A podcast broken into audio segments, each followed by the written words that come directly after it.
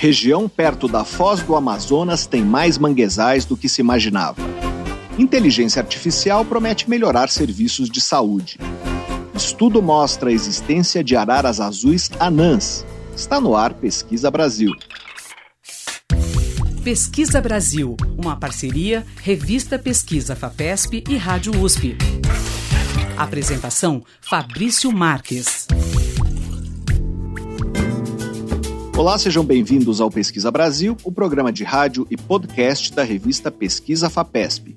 Eu sou Fabrício Marques, editor de política da revista, e no programa de hoje nós vamos falar sobre evidências de que a área de manguezais no entorno da foz do Rio Amazonas é pelo menos 180 quilômetros quadrados maior do que se estimava. O oceanógrafo Ângelo Bernardino, professor da Universidade Federal do Espírito Santo, vai mostrar como foi feita essa descoberta e quais são as características da vegetação dessa região. Outro tema do programa é o uso da inteligência artificial na área da saúde. Ela promete aumentar a velocidade e a precisão de diagnósticos e agilizar a triagem de pacientes o economista Alexandre Chiavegato Filho, especialista em inteligência artificial em saúde pesquisador da Faculdade de Saúde Pública da USP, vai discutir os benefícios que essa tecnologia pode trazer e quais são os desafios para que ela ganhe a confiança de pacientes e dos profissionais de saúde. Também vamos falar sobre a descoberta de araras azuis anãs, graças a um esforço de pesquisa que já dura 30 anos e mapeou os principais estágios de desenvolvimento de aproximadamente 400 filhotes dessas aves. Nossa entrevistada é a bióloga Neiva Guedes, da Universidade Anhanguera Uniderp de Campo Grande, no Mato Grosso do Sul, que coordenou o trabalho. Ela também é fundadora e presidente do Instituto Arara Azul. Você pode acompanhar o conteúdo de Pesquisa FAPESP nos nossos perfis nas redes sociais. Nós somos arroba pesquisa FAPESP no Facebook e no Twitter e no Instagram, arroba pesquisa underline FAPESP. Para ficar por dentro de tudo que publicamos, você também pode se cadastrar na nossa newsletter usando o botão newsletter no site da revista Pesquisa FAPESP, que é o revistapesquisa.fapesp.br, ou então se inscrever no nosso canal no serviço de mensagens instantâneas Telegram. Procure por Pesquisa FAPESP ou arroba pesquisa underline FAPESP. E para ouvir o Pesquisa Brasil quando quiser, é só acessar revistapesquisa.fapesp.br ou então os principais agregadores de podcasts. Pesquisa Brasil, uma parceria da revista Pesquisa FAPESP e Rádio USP. Apresentação: Fabrício Marques. Pela primeira vez, pesquisadores flagraram polvos em seu ambiente natural, atirando conchas, algas e lodo uns contra os outros. Cientistas da Austrália, dos Estados Unidos e do Canadá instalaram câmeras subaquáticas na Baía de Jervis, na Austrália, para estudar a interação entre os polvos. Ao analisar as mais de 20 horas de filmagem, os pesquisadores observaram que, em vários momentos, os polvos coletavam algas, conchas e lodo com seus tentáculos e os arremessavam para longe. Algumas vezes pareciam estar apenas se livrando de detritos ou de restos de comida. Em outras situações, aparentavam estar atacando deliberadamente uns aos outros. Muitas vezes, os polvos atacados se abaixavam, mas nem sempre escapavam dos objetos. Pesquisa Brasil. Entrevista. Um estudo revelou que a área de manguezais, no entorno da foz do rio Amazonas, na divisa entre o Pará e o Amapá, é pelo menos 180 quilômetros quadrados maior do que se estimava. Normalmente, os manguezais são dominados por árvores adaptadas a ambientes de água salgada ou salobra, mas como o Amazonas despeja muita água doce no oceano, criou-se ali um tipo diferente e raro de ecossistema, nós vamos conversar agora por Skype com o oceanógrafo Ângelo Bernardino. Ele é professor da Universidade Federal do Espírito Santo e autor principal de um artigo publicado em agosto na revista científica Current Biology, que comunica essa descoberta. Olá, professor, seja bem-vindo ao Pesquisa Brasil.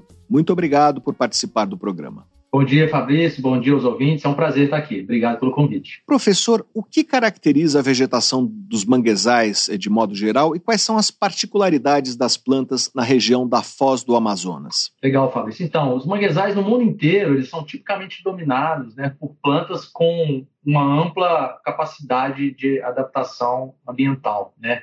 ah, e esse é um bom exemplo, a água salgada, né, a resistência à salinidade, né, e até a água doce. Então, os manguezais ocorrem normalmente nos trópicos, em regiões quentes, e com boa luminosidade, com boa carga de nutrientes né, nas regiões costeiras, e principalmente entre o nível de marés. Né? Então, essas plantas, a, a, vegetação típica de manguezal, são de plantas no mundo inteiro que são resistentes a essas particularidades da zona costeira. No Brasil, nós temos cerca de sete espécies de manguezais, né, do, do, do, sudeste, principalmente, até o norte do Brasil, no Amazonas.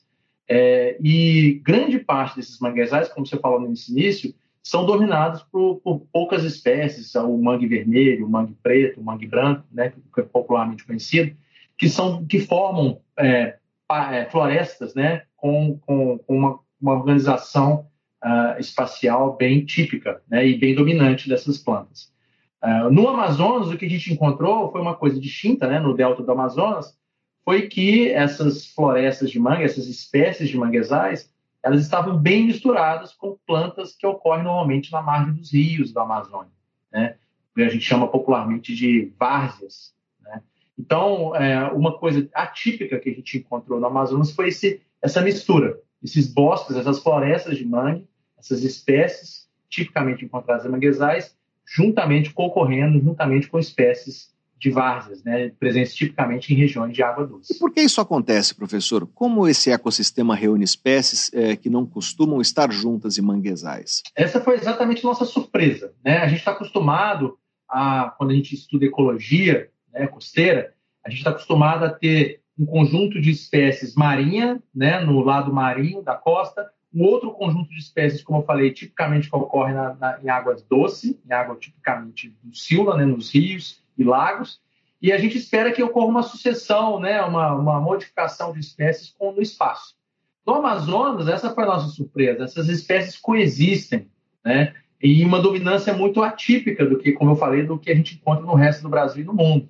E é provável, então, que isso ocorra pela própria vazão do rio Amazonas, que é a maior do mundo, né? Então, existe muita água doce sendo transportada nessa região do delta, mas também pela influência da maré, né? Porque a gente encontra, então, essas florestas na região entre marés. Então, a maré, ela promove uma hidrologia né, bem atípica uh, na região. Então, a gente tem uma região de macro marés naquela região, então significa que as marés, a amplitude delas, a mais alta e a mais baixa, ela é bem alta, 4 até às vezes 8 metros de altura de marés ao longo do dia. E esse fluxo de marés esse hidroperíodo, né, essa frequência de, de inundação de, de, água, de entrada de água salgada e a mistura com a água doce do Amazonas, é possivelmente que seja a, a resposta. Né? É possível que essa seja a condição fundamental para que a gente tenha essa mistura de mangues, de florestas de manguezais, com as florestas de várzea, as florestas tipicamente encontradas em áreas de várzea de água doce. Nós estamos conversando com o oceanógrafo Ângelo Bernardino, professor da Universidade Federal do Espírito Santo. Como vocês descobriram que a área de manguezais no entorno da foz do Amazonas é maior uh, do que se estimava? Vocês encontraram vegetação de manguezais em locais inesperados, é isso? Isso também foi muito interessante, né? Porque várias daquelas áreas onde a gente visitou, a gente, então nós organizamos essa expedição na, na, no Delta do Amazonas, e várias dessas áreas nunca foram visitadas por pesquisadores. São áreas muito remotas, né? o acesso é difícil. Então, grande parte da cobertura de manguezais hoje no mundo é medida por satélites, por imagens de satélite, esses satélites eles dependem de algoritmos, né, de, de uma inteligência artificial que identifica essa vegetação e classifica essa vegetação. Agora, como a gente tem essa mistura ali no, no delta do Amazonas de, água, de árvores de mangue com a, árvores de água doce, né, de várzea, é, os satélites eles não tinham identificado até, identificado até então com precisão que grande parte da, da margem, né, da região entre marés ali no delta do Amazonas era de fato, são de fato florestas de manguezais. Então a gente tinha uma hipótese, né, já existiam registros anteriores a essa nossa visita de que manguezais ocorrem na região, é, de que plantas de manguezais poderiam estar misturadas com plantas de água doce naquela região, mas a extensão de mangues não era, é, não era classificada corretamente. No MAP Biomas hoje, né, que é o principal grupo que classifica biomas brasileiros, esses mangues ainda não estão classificados, não estão reconhecidos em várias daquelas regiões. Né?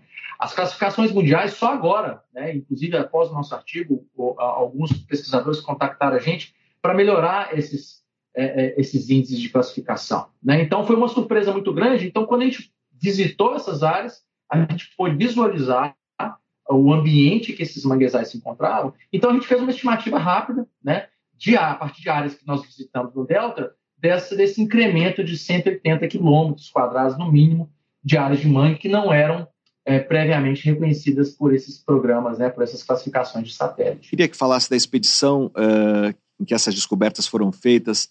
Qual foi o objetivo da expedição? Quanto tempo vocês ficaram lá? O que mais vocês acharam? Então, essa, esse nosso projeto ele, ele, é, ele, é, financiado, né? Ele tem o apoio da National Geographic nos Estados Unidos, né? E da Rolex. Então, ele faz parte de um programa que chama Planeta Perpétuo. É, e a National Geographic e a Rolex, então, eles fizeram, eles criaram várias expedições ao longo de toda a Amazônia para estudar o ambiente aquático da Amazônia. Né? A Amazônia, a gente sabe que tem uma importância enorme para o clima do planeta, né? para a biodiversidade do planeta. Então, existem várias expedições ocorrendo ao longo desses dois anos na Amazônia e a nossa foi uma expedição na região costeira, ali no delta do Amazonas. Então a gente sabia, a, da, a gente tinha uma ideia, na verdade, né, da importância daquela região para a ocorrência de manguezais e a importância dos manguezais daquela região talvez seja bem distinta do, do resto do Brasil. Então nós organizamos essa expedição para explorar o delta do Amazonas e identificar e classificar essas regiões de manguezais. Né? Então nós saímos numa expedição a partir de Macapá, ali na, na, né, na boca do Rio Amazonas, e saímos de barco. Ficamos por, ficamos por duas semanas navegando, seguindo a pluma do Amazonas. Esse é o nosso interesse. A gente quer entender como a pluma do Amazonas e como todos os nutrientes e sedimentos que vêm né, do continente podem influenciar aquela zona costeira. Né? Então, foi, a gente foi muito feliz nessa expedição, eu diria, porque a gente tinha algumas hipóteses e a partir dessa expedição, a gente, nossas hipóteses elas aumentaram, né? o nosso escopo de estudo aumentou dramaticamente e a gente pôde né, classificar e, e, descrever em mais detalhes esse tipo de floresta de manguezal, que talvez seja única no mundo, né, em função da sua localização próxima ao, ao delta do maior rio do mundo, né, em função do, do regime de marés daquela região, e, e, eles são certamente muito especiais. Então, acho que nossos próximos passos são realmente é, analisar o enorme conjunto de amostras que a gente, a gente conseguiu mostrar para a gente descrever aquilo lá em mais detalhes. Quer dizer, vem mais artigos por aí. Com certeza, né? Então a gente fez uma expedição inicial, esse artigo foi só uma, um relato é, de campo, basicamente, né, com alguns poucos dados que nós reunimos lá. A gente já descobriu que o solo é completamente diferente, a vegetação, como eu acabei de falar, é completamente diferente do que a gente conhecia aqui no Brasil, né? Então, é, com certeza, muitos dos outros processos que a gente costuma ver em manguezais, como acúmulo de carbono, né, o ciclo, ciclos biogeoquímicos no solo, né, a produtividade de florestas, né, os seus estoques, vão ser bem diferentes do que a gente já viu aqui no Brasil. Quanto tempo vocês ficaram lá? Foram duas semanas, né, numa expedição de duas semanas. Professor, qual é o papel ecológico dos manguezais? É, eles são importantes sorvedouros de carbono, não é isso? Por que é importante monitorar e preservar esses ecossistemas? Exatamente, Fabrício. É, é, a gente tem visto né, muitos países hoje buscarem a neutralidade é, de emissões de carbono em função das mudanças climáticas globais. Né? E essa parte dessa neutralidade passa em reconhecer ecossistemas naturais que ajudem a aprisionar carbono, né? tirar carbono da atmosfera e enterrar esse carbono por longos períodos de tempo. E os manguezais fazem isso muito bem. Na verdade, né, são ecossistemas naturais nas zonas costeiras que mais armazenam carbono em função da sua capacidade de produção né, de energia local e da sua capacidade de enterrar uma quantidade enorme de partículas e, com isso, o carbono orgânico. Né? Então, os manguezais têm essa capacidade. Eu falo né, que no, na Amazônia, os manguezais é, têm uma densidade de carbono, ou seja, uma quantidade de carbono armazenado por metro quadrado, duas vezes maior do que a própria floresta amazônica, a floresta tropical, continental. Né? No norte do Brasil, os manguezais armazenam cerca de 10 vezes mais carbono por metro quadrado do que a, a caatinga, do que o cerrado. Né? Então, são ecossistemas muito ricos em carbono.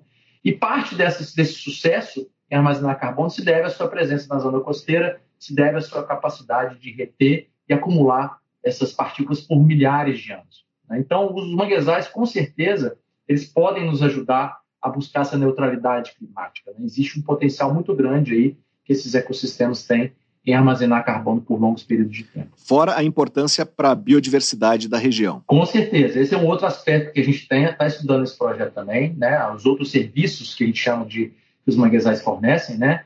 A, a pesca, né? É, a, a, a, regulação climática, a água, a limpeza de água, a retenção de poluentes, né? Então a gente está tentando avaliar também essa importância cultural e climática e ecológica dos manguezais para comunidades. Né? A gente sabe que na, na América do Sul, mais de 20 milhões de pessoas vivem próximas a manguezais. Né? Então, eles têm, com certeza, um papel super importante é, na vida dessas pessoas, tanto na provisão de alimento, principalmente para pessoas mais vulneráveis. Né? Existem muitas pessoas vulneráveis que moram no norte do Brasil que dependem do dia a dia de coletar é, mariscos, de coletar caranguejos, de coletar peixe, de pescar para se alimentar. Né? Então, eles têm uma, esses manguezais têm uma função vital para muitas dessas pessoas. Né? Então, a gente precisa entender isso também, e isso com certeza é um valor muito importante que essas florestas têm. Nós estamos conversando com o oceanógrafo Ângelo Bernardino, professor da Universidade Federal do Espírito Santo.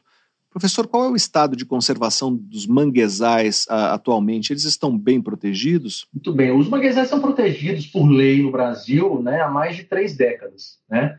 Agora, a gente sabe que essa proteção não significa é, efetivamente conservação. Então, existem áreas, alguns pontos uh, localizados na costa do Brasil onde eles são derrubados, né? essas florestas são derrubadas para construção de fazendas de camarão ou para urbanização costeira, construção de portos. Né? As principais cidades do Brasil todas já é, cortaram, né? já substituíram manguezais a, a nas décadas passadas, né, durante a, a, a, o, o, desenvolvimento dessas cidades. Mas eu diria que no Brasil os manguezais são muito bem preservados, em geral, mais do que no exterior, na Indonésia, né, na, na, na, no Sudeste Asiático. Esses manguezais, algumas nações dizimaram seus manguezais e agora estão com projetos de replantio, né, de restauração, até para buscar essa neutralidade climática, buscar créditos de carbono e coisas desse tipo.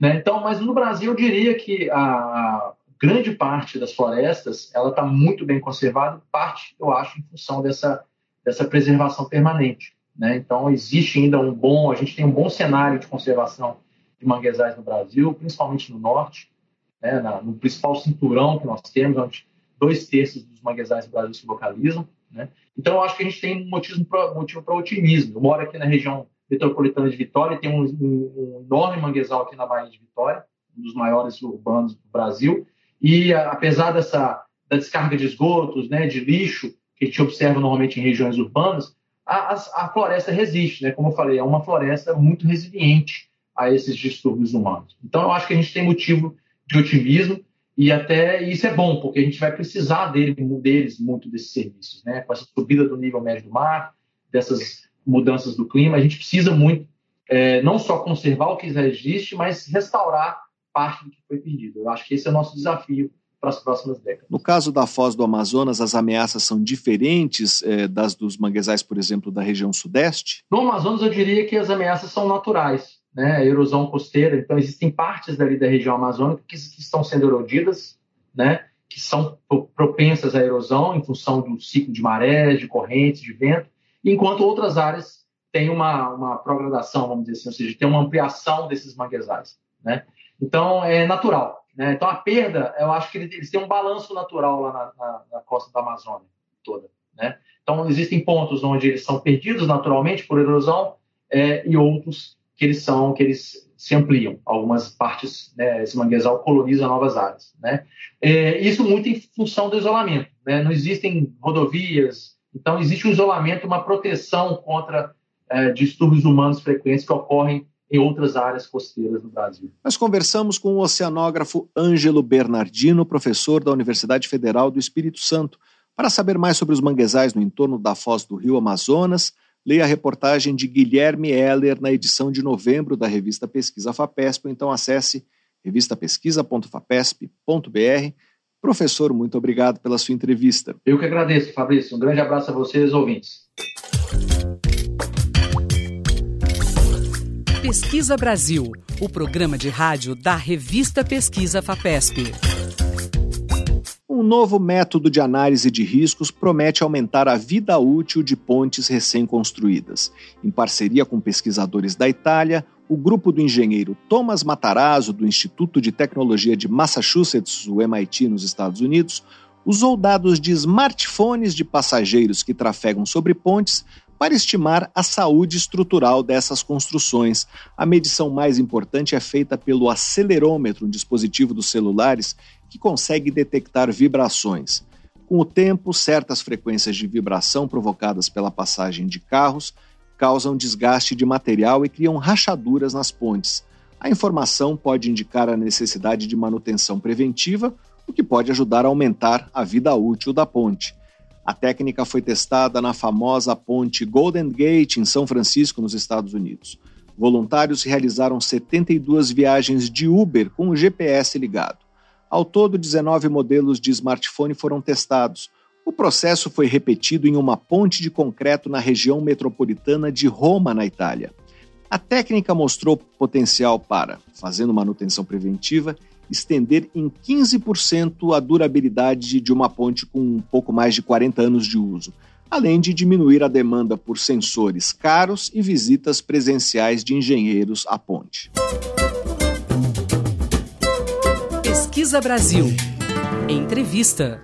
A inteligência artificial está chegando à área da saúde. Essa tecnologia já pode ser utilizada, por exemplo, para melhorar a velocidade e a precisão de diagnósticos, agilizar a triagem de pacientes, auxiliar no atendimento clínico, além de fortalecer a pesquisa em saúde e o desenvolvimento de medicamentos.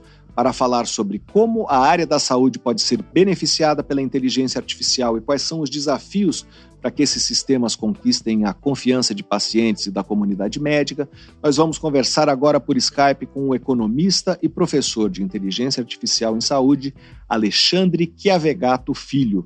Ele é diretor do Laboratório de Big Data e Análise Preditiva em Saúde, criado em 2017 na Faculdade de Saúde Pública da USP, com apoio da FAPESP.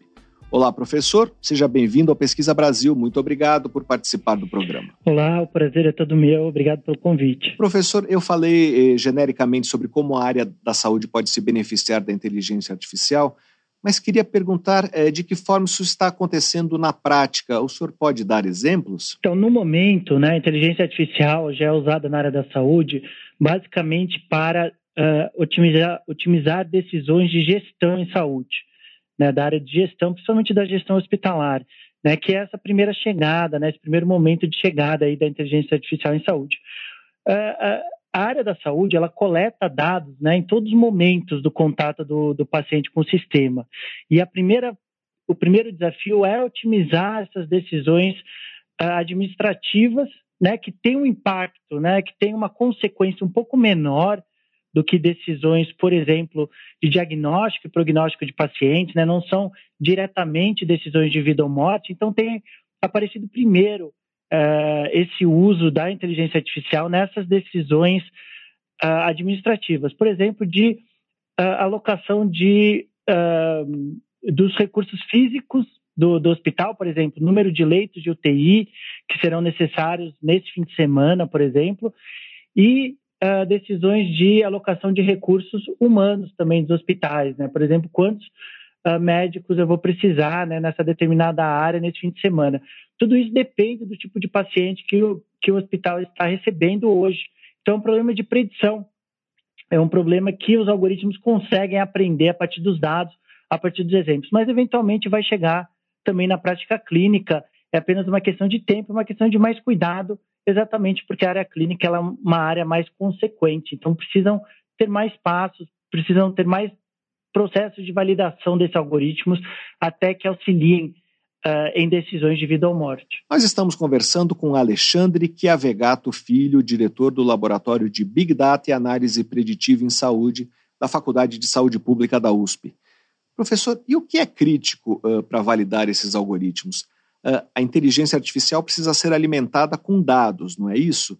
É, quais são os desafios para que um sistema de inteligência artificial tenha dados representativos e funcione para toda a população? O primeiro, primeiro desafio uh, é que sejam coletados dados de qualidade, né? dados bem coletados e em quantidade suficiente dos pacientes para os algoritmos aprenderem as diferentes realidades dos diferentes pacientes, né, as diferentes interações dos fatores uh, demográficos, dos fatores genéticos, dos fatores ambientais, que levam as pessoas diferentes, com, em realidades diferentes, a terem problemas uh, específicos de saúde. Então, o primeiro desafio é esse, né? Então, muitos hospitais ainda trabalham com prontuários em papel, né? o que dificulta bastante esse acúmulo de dados, de informações por parte dos algoritmos para que os algoritmos aprendam.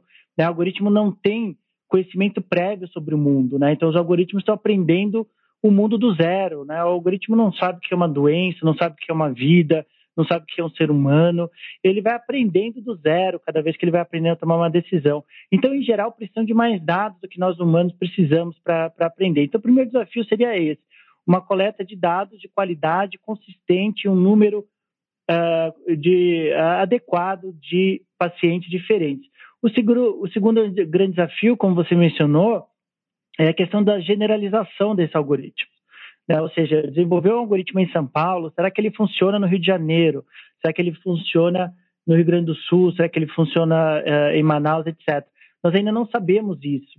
Né? Então, é, são todos esses passos aí que necessitamos para garantir que quando esses algoritmos chegarem na área da saúde, né, esses algoritmos aí que já transformaram o nosso dia a dia, transformem também a área da saúde com a melhor uh, qualidade possível de decisão. Professor, é, qual seria a quantidade de dados necessária para que um sistema consiga compreender padrões de um grande grupo de pessoas, como a população brasileira, por exemplo?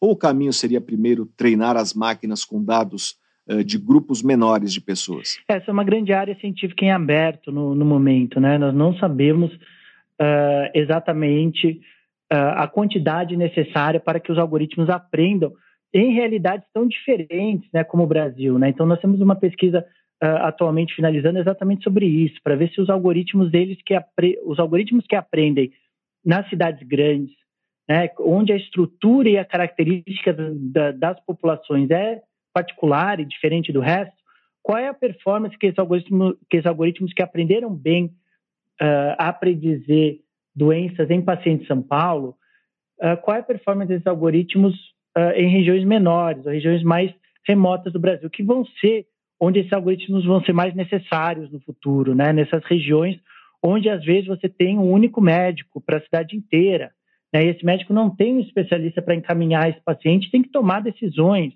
né? Muitas vezes decisões urgentes uh, sobre qual é a doença desse paciente e qual é a intervenção necessária, né? A melhor intervenção possível uh, para esse problema específico desse paciente. Né? É, então, para isso, que, que, são necessários esses, esses testes, mas os nossos resultados preliminares já mostram que provavelmente a performance, a capacidade desses algoritmos tomarem decisões inteligentes cai bastante de uma região para outra brasileira, exatamente pela nossa grande diversidade que temos no país. Né? E pior ainda, uh, vai ser trazer algoritmos de fora do Brasil, né? algoritmos que aprendem com dados de Nova York, com dados de Boston, com dados de, de Londres, trazer para o Brasil vai ser, uh, provavelmente, vai ser bastante preocupante a gente trazer essa informação para o Brasil. Por quê? Porque esses dados nossos né, já mostram que dentro do Brasil os algoritmos já têm dificuldade uh, em transferir o conhecimento, dada as nossas, a nossa gigantesca diversidade que a gente tem no Brasil.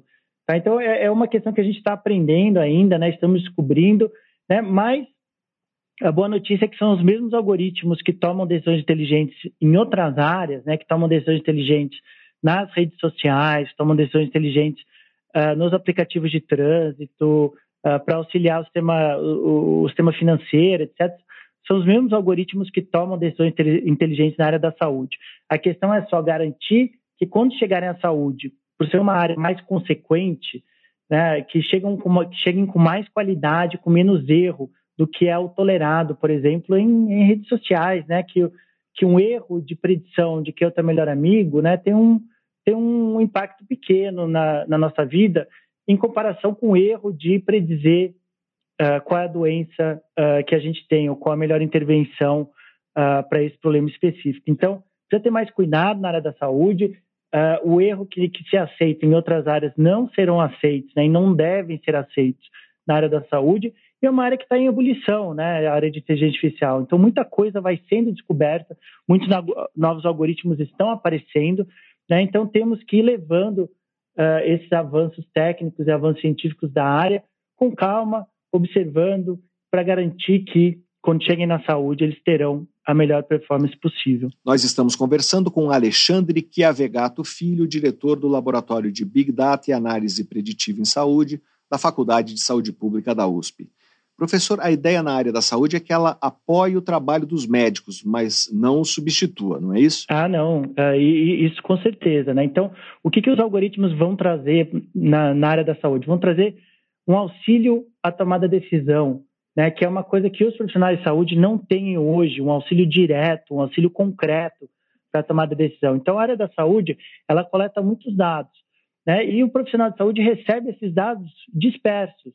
Né? Por, por exemplo, recebe as informações sobre uh, os sinais vitais desse paciente, sobre os sintomas desse paciente, sobre o resultado do exame de sangue desse paciente, etc.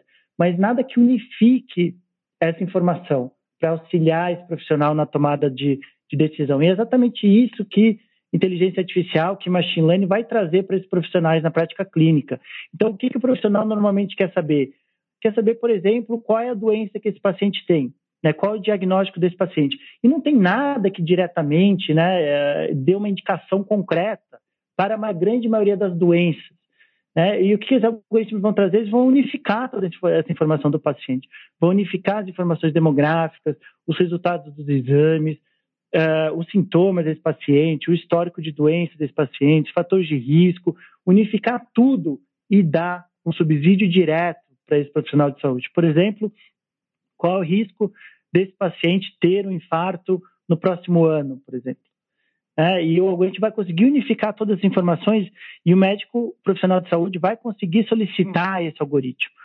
Qual é a probabilidade desse meu paciente aqui na minha frente, que eu sei que tem uh, problemas uh, cardíacos, qual a probabilidade de dele ter um infarto no próximo ano? Então, unificando todas as informações, o algoritmo vai conseguir falar para o profissional de saúde exatamente o que esse profissional gostaria de saber de tantos exames, de tantas informações que recebe, porém, como eu falei, nada que unifique essa informação. Isso que a inteligência artificial vai trazer.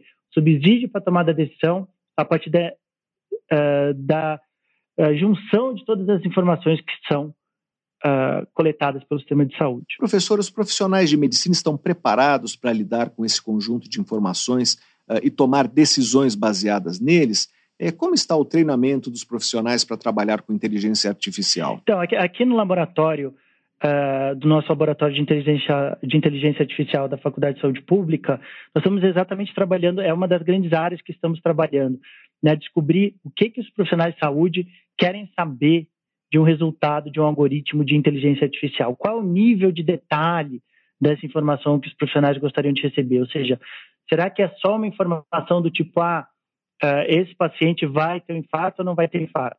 Será que é algo um pouquinho mais sofisticado, um pouquinho mais detalhado, como, por exemplo, a probabilidade desse paciente ter um infarto? Né? Ou ainda mais detalhado, um gráfico de incerteza para mostrar né, onde esse paciente se situa em relação à distribuição normal dos outros pacientes uh, de, de, desse hospital, etc. Então, esse é o primeiro desafio, né? É trabalhar junto com os profissionais de saúde para descobrir que tipo de informação né, esses profissionais gostariam de, de, receber. Segunda coisa é a questão de se estão, estão preparados ou não estão preparados. Né? É uma coisa que nós vamos ter que começar a desenvolver esse tipo de treinamento, mas uma coisa é certa, os profissionais, quando ficam sabendo exatamente o que é inteligência artificial, né, essa questão de que inteligência artificial vai finalmente trazer um auxílio para a tomada de decisão, né, um subsídio concreto para a tomada de decisão, tirar um pouco desse peso, desse fardo que, é essa, que são essas decisões aí de vida ou morte, né, que muitos desses profissionais precisam tomar uh, diversas vezes ao dia, né, dependendo do tipo de, de profissional, finalmente vai ter uh, esse subsídio. Quando os médicos descobrem uh, que é isso, que é a inteligência artificial, eles ficam extremamente empolgados com essa possibilidade. Tá? Então, em geral, o que a gente tem visto aí no, nos últimos anos é uma grande empolgação mesmo por parte desses profissionais né, que querem que esses algoritmos entrem logo em prática, que auxiliem logo eles a tomarem decisões, que serem mais um subsídio uh, aí para esse tipo de, de decisão clínica. Então, isso, isso é uma certeza, né? Que os profissionais estão uh, empolgados, estão interessados em usar uh, esse tipo de, de tecnologia, Porém, como você mencionou, nós precisamos fazer esse treinamento, né? Precisamos para quê? Para exatamente o profissional saber o que está por trás dos algoritmos, o que, que os algoritmos estão fazendo e como eles estão aprendendo, né? Para o profissional saber quando seguir esse, esse algoritmo ou quando existe alguma informação ali que ele tem acesso, que esse profissional tem acesso, que o algoritmo não tem. Aí talvez não seguir uh, o, o, algoritmo nesse caso, que é o que nós fazemos, por exemplo, com os aplicativos de auxílio ao trânsito, né, auxílio à rota de trânsito. Quando, como nós sabemos o que está por trás do algoritmo, né, que é o que nos auxilia a trânsito, que é, que é a informação dos outros motoristas, nós sabemos que quando tem um, um acidente ali na frente que acabou de acontecer, o algoritmo não tem essa informação, né, e, portanto, eu devo ir contra o algoritmo. Né, eu devo não seguir a opinião do algoritmo, que seria ir em frente. Eu acabei de ver que tem um, acabou de ter um acidente, eu desvio da rota e não tem nenhum problema, é até é, é até desejável que as pessoas não sigam o algoritmo nesse momento. Então, é muito importante ter esse conhecimento relativamente técnico sobre o que está por trás dos algoritmos, para as pessoas saberem quando seguir e quando uh, não seguir esse tipo de orientação. Nós estamos conversando com Alexandre Chiavegato Filho, diretor do Laboratório de Big Data e Análise Preditiva em Saúde da Faculdade de Saúde Pública da USP. Professor, como anda a discussão sobre a segurança dos sistemas de inteligência artificial fora do Brasil?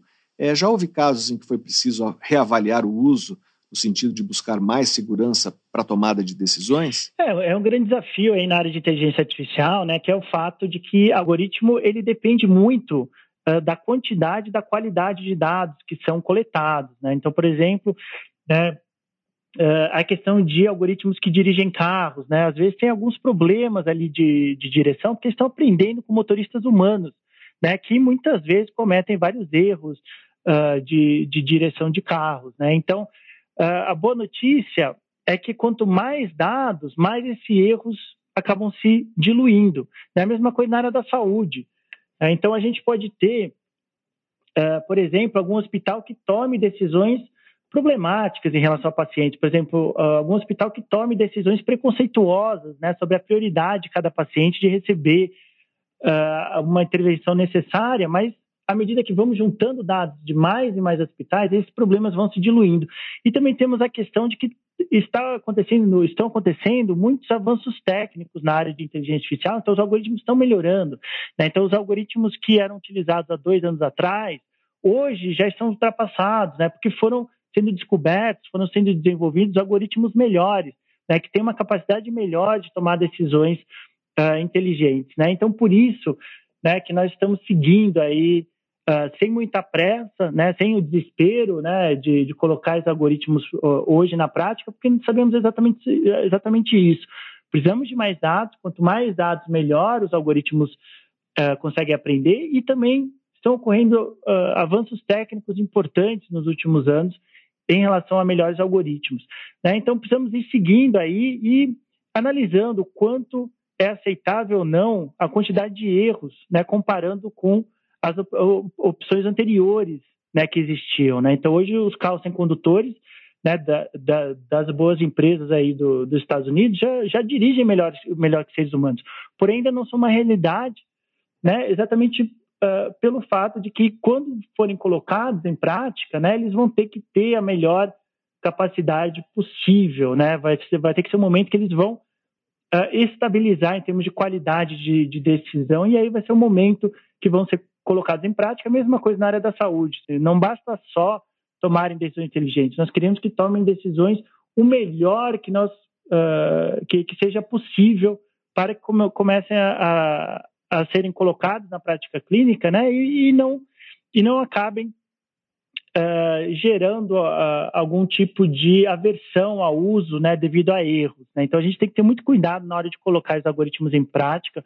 para garantir que uh, a qualidade será a melhor possível. Professor, eu queria que o senhor falasse sobre o trabalho do Laboratório de Big Data e Análise Preditiva em Saúde. Quais são as perguntas de pesquisa mais desafiadoras hoje? É, em que vocês estão trabalhando? Então, aqui no laboratório temos várias frentes, né, e vários desafios. Porque o nosso objetivo aqui é colocar os algoritmos eventualmente, né, na, na prática no sistema de saúde para auxiliar em, em, decisões da melhor forma possível, né, e antes do que eles seriam-se sem a nossa atuação. Porque esses algoritmos eles vão transformar a área da saúde, assim como já transformaram a nossa vida, né? Do momento que a gente acorda até o momento que a gente vai dormir, a nossa vida já é guiada, já é orientada por algoritmos de inteligência artificial, eles vão chegar na área da saúde. Então, nosso objetivo é que quando chegarem, né, é, é, pelo nosso uh, esforço e pela nossa atuação, venham com, com melhor qualidade possível né, do, do, que sem a nossa uh, atuação. Então, uh, atuamos em várias frentes aí que vão desde tentar descobrir quais algoritmos conseguem tomar decisões inteligentes em, em quais áreas da saúde, né, e sempre otimizando para a realidade brasileira. Né, que é uma coisa muito pouco feita, né? Existem poucos grupos hoje no, no Brasil trabalhando nisso, né? nós temos muito muita preocupação, né, que venham algoritmos aí que só tomam decisões inteligentes em outros países, né, e, e, sejam utilizados no Brasil sem nenhuma reflexão, né, e sem nenhuma análise, sem nenhuma validação interna aqui no Brasil. Uh, outra frente nossa é como trabalhar uh, os algoritmos com poucos dados, né, porque muitas cidades vão acabar coletando poucos dados, os algoritmos vão ter poucos exemplos para essas cidades pequenas brasileiras que têm características bem particulares, Outra área é, é a questão de quais informações os médicos gostariam de receber de algoritmo de inteligência artificial. Outra área é será que em alguns casos vamos colocar algum alerta no prontuário eletrônico, por exemplo, em casos mais graves, casos mais urgentes, aparecer um alerta no prontuário eletrônico sobre a gravidade desse paciente, ou apenas os médicos, é, em todos os casos, terão que solicitar esse tipo de, de informação ou receberão automaticamente essa informação. Uh, e, e, como otimizar isso dentro de um prontuário eletrônico. Então, temos aí várias frentes aí que estamos trabalhando uh, para garantir que quando os algoritmos cheguem, eles, eles chegarão com qualidade né, e, de fato, me, irão melhorar a prática clínica. Nós conversamos com o economista Alexandre Chiavegato Filho, pesquisador da Faculdade de Saúde Pública da USP, para saber mais sobre o uso de sistemas dotados de inteligência artificial na área da saúde, leia a reportagem de Domingos Aparoli na edição de dezembro da revista Pesquisa FAPESP, ou então acesse revistapesquisa.fapesp.br. Professor, muito obrigado pela sua entrevista. Eu que agradeço, um prazer. Você ouve Pesquisa Brasil. apresentação: Fabrício Marques. Os incêndios que queimaram quase um terço do Pantanal em 2020 produziram efeitos drásticos sobre a sua biodiversidade. As onças pintadas foram afetadas de modo desproporcional. Os principais focos de incêndio consumiram o correspondente a 80% da área habitada por esses felinos e se concentraram nas regiões com maior densidade populacional dos animais. Como consequência, 45% das onças do bioma foram atingidas.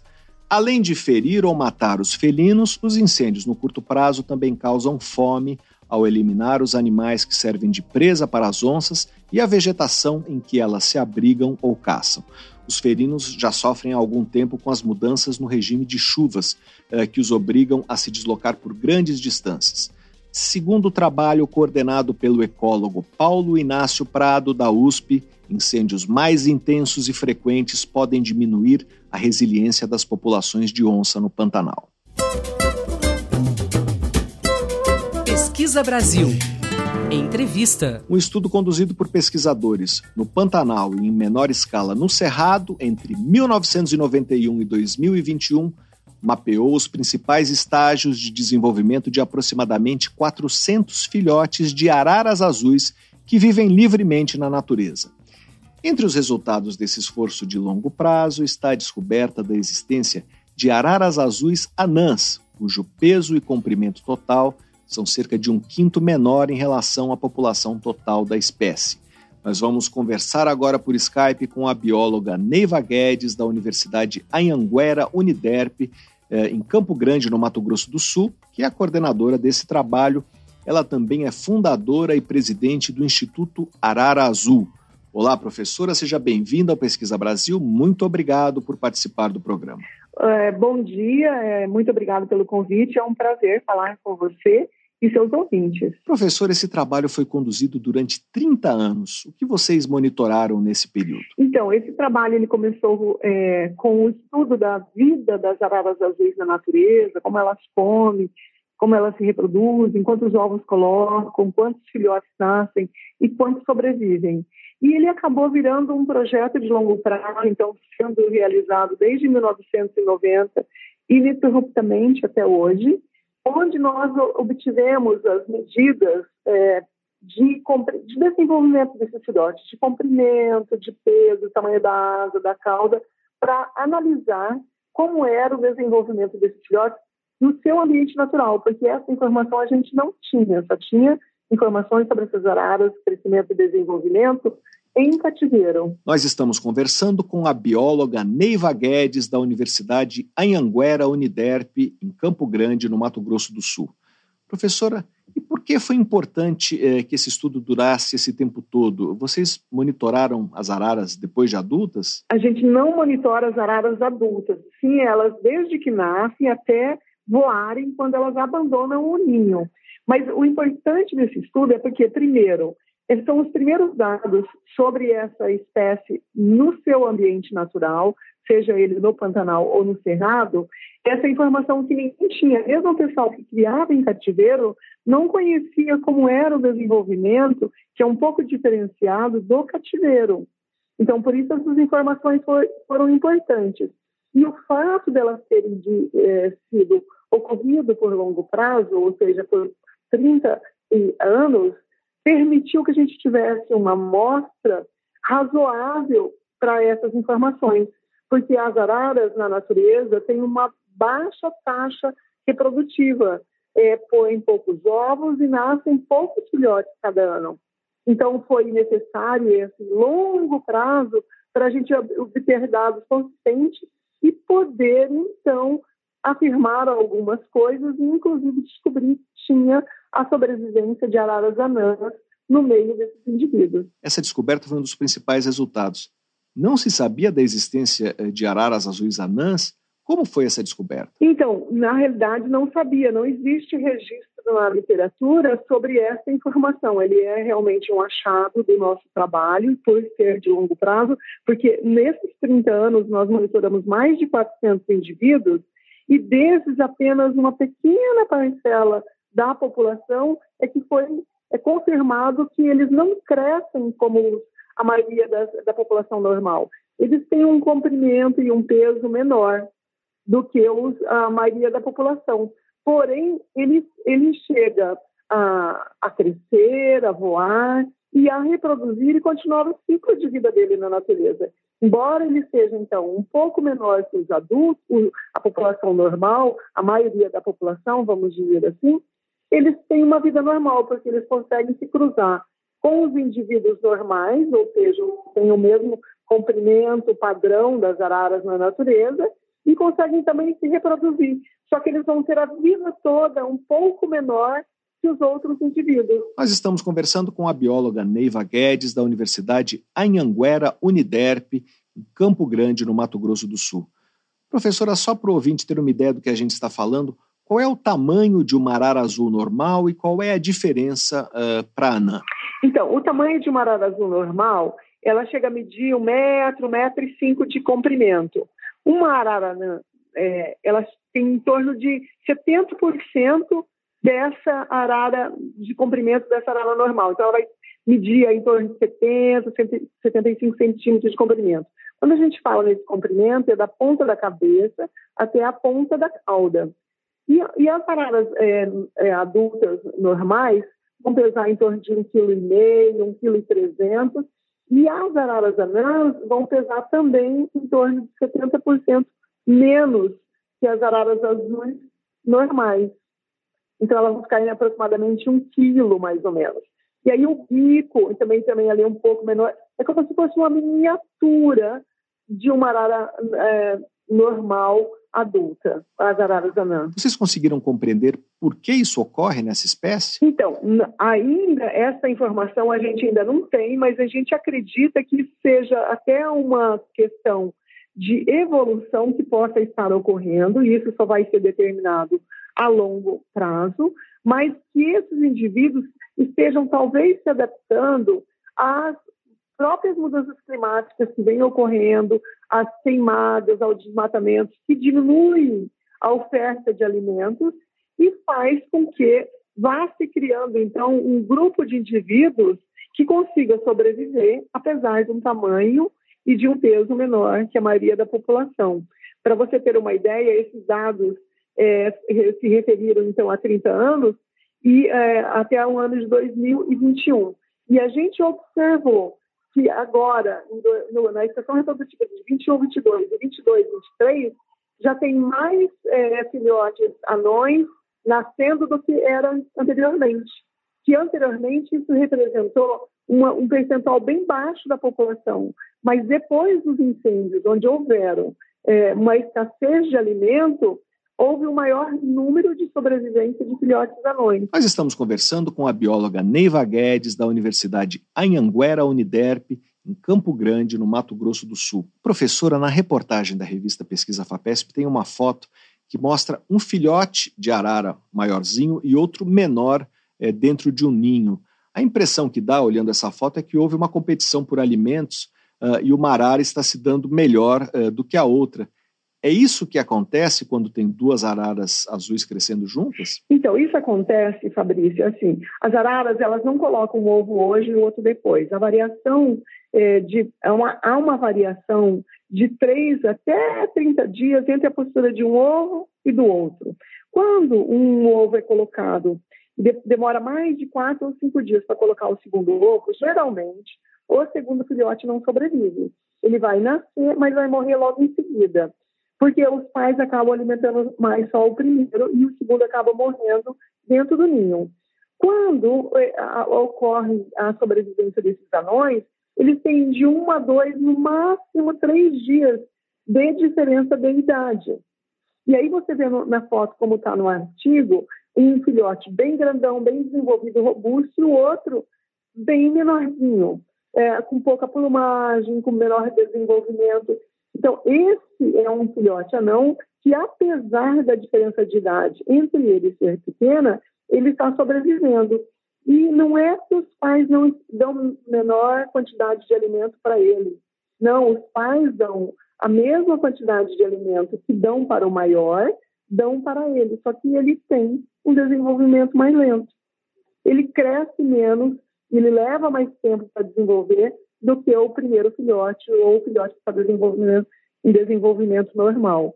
Porque se ele tivesse falta de alimento, ele não sobreviveria. Professora, depois que ficam adultas, as araras anãs uh, e as uh, de tamanho normal se desenvolvem da mesma forma? O tempo de vida delas foi equivalente? Fabrício, acreditamos que sim, porque as araras anãs elas conseguem sobreviver, voar e se reproduzir, inclusive com araras normais, igualmente. Então, como as araras vivem um longo tempo na natureza, a gente estima aí 35, 40 anos, a gente ainda não pode afirmar que elas vivem menos que as, as normais. A gente acredita que elas o mesmo tempo de vida sim. Nós estamos conversando com a bióloga Neiva Guedes, da Universidade Anhanguera Uniderp, em Campo Grande, no Mato Grosso do Sul.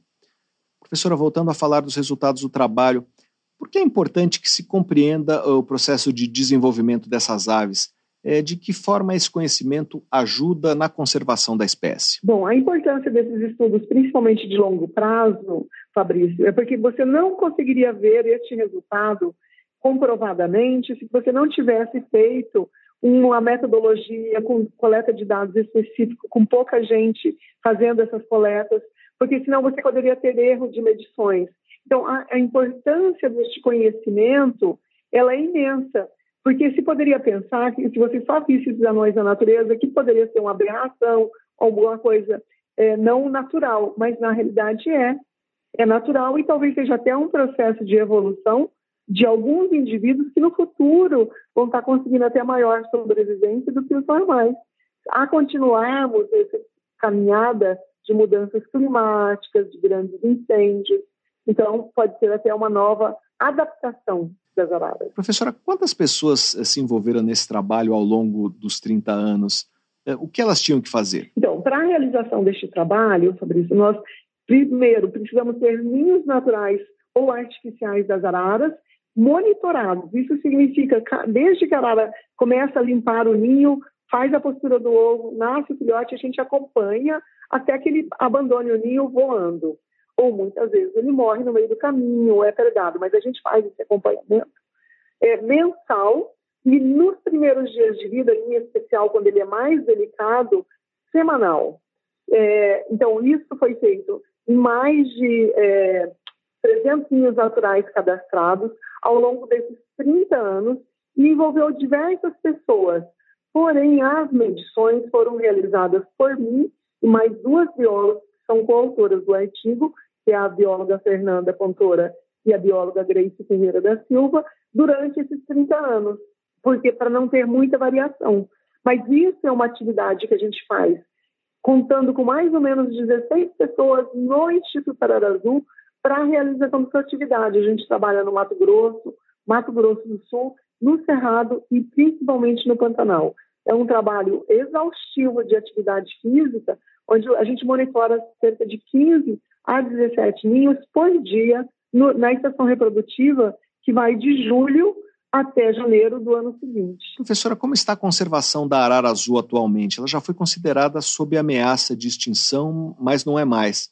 É, o que aconteceu para que o risco diminuísse? Então, quando nós começamos esse trabalho lá na década de 90, as araras estavam listadas como ameaçadas de extinção tanto no Brasil quanto na IUCN e é, a nível internacional. Com a realização do nosso trabalho, as atividades de manejo, o envolvimento da comunidade para a conservação, nós conseguimos melhorar a reprodução dessa arara e o aumento e expansão desse grupo de araras, principalmente aqui no Pantanal. Porém, nos últimos anos, agora, é, 2019, 2020, principalmente com aqueles grandes incêndios que ocorreram no Pantanal, arara azul se mostrou muito, muito, muito mais suscetível que a maioria das outras grandes araras. Então, esse é, trabalho todo que a gente fez, ele está hoje mais delicado e está é, sendo analisado pelo ICMBio e nós, juntamente com outros pesquisadores, e é provável até que ela volte para a lista de espécies ameaçadas nos próximos anos. Porque, diferentemente das outras espécies que comem vários frutos na natureza, a arara azul ela é muito específica na alimentação. E também o tráfico, que havia diminuído bastante, infelizmente, ele voltou a ocorrer em menor escala do que era nas três décadas atrás, mas que tem afetado essa população na natureza. Então, por isso, é provável, nós não sabemos isso porque é o governo brasileiro que faz essa análise, não a gente, como pesquisador, mas a gente contribui com informações, é provável que ela volte para a lista de espécies ameaçadas, ou pelo menos como vulnerável, nas próximas edições do Brasil. A nível internacional, ela está considerada como vulnerável atualmente. Nós estamos conversando com a bióloga Neiva Guedes, da Universidade Anhanguera Uniderp, em Campo Grande, no Mato Grosso do Sul. Professora, arara azul, que é uma arara grande, como a gente falou, tem parentesco com a ararinha azul, aquela retratada no filme de animação e que foi reintroduzida na natureza depois de ser considerada extinta em ambientes naturais? Essas espécies têm relação? Então, tem sim. São pertencentes à mesma família, a família que a gente chama dos psitacídeos, né, que inclui as araras, periquitos e papagaios. Só para esclarecer, aqui no Brasil a gente tem um grupo de araras azuis que inclui essa nossa arara azul grande, Amadorrincos e Ascentinos, uma arara azul de liar que só ocorre na região da Bahia, é endêmica do Brasil, e ela tem em torno de 70% dos centímetros da arara azul grande parece muito com ela, só que a parte amarela da, de perto do bico, ela faz uma lua. E uma outra espécie de arara azul, que é no Dornicus glaucus, que já não é encontrada nos últimos 60 anos na natureza. E essa ararinha azul, que é a mais famosa de todas, que está lá no filme Rio, também é endêmica do Brasil. Ela, é, ela, ela foi considerada extinta na natureza por 20 anos, mas graças aos esforços do governo brasileiro, com instituições internacionais. Ela foi é, feita uma soltura na natureza agora em junho de 2022. Oito indivíduos foram soltos na natureza e tem hoje um centro de reprodução na Bahia, de onde ela é originária, na região de Curaçá, para restabelecimento dessa população. Então, ela é uma prima um pouco mais distante dessa nossa arara azul grande, mas é uma das espécies mais emblemáticas e que vem tendo um resultado positivo com o restabelecimento dessa espécie na natureza atualmente. Nós conversamos com a bióloga Neiva Guedes, professora da Universidade Anhanguera Uniderp, em Campo Grande, no Mato Grosso do Sul, e fundadora do Instituto Arara Azul. Para saber mais sobre o estudo uh, que demonstrou a existência de araras azuis anãs, leia a reportagem de Renata Fontaneto na edição de novembro da revista Pesquisa FAPESP, ou então acesse revistapesquisa.fapesp.br Professora, muito obrigado pela sua entrevista. Obrigada a você, Fabrício. Foi um prazer falar com você e seus ouvintes. E aqui termina o Pesquisa Brasil de hoje. Para ficar por dentro de tudo que publicamos, você pode se cadastrar na nossa newsletter usando o botão newsletter no site da revista Pesquisa FAPESP, que é o revistapesquisa.fapesp.br, ou então se inscrever no nosso canal no serviço de mensagens instantâneas Telegram procure por Pesquisa FAPESP ou arroba pesquisa underline FAPESP. Você receberá avisos sobre a publicação de reportagens, podcasts e vídeos.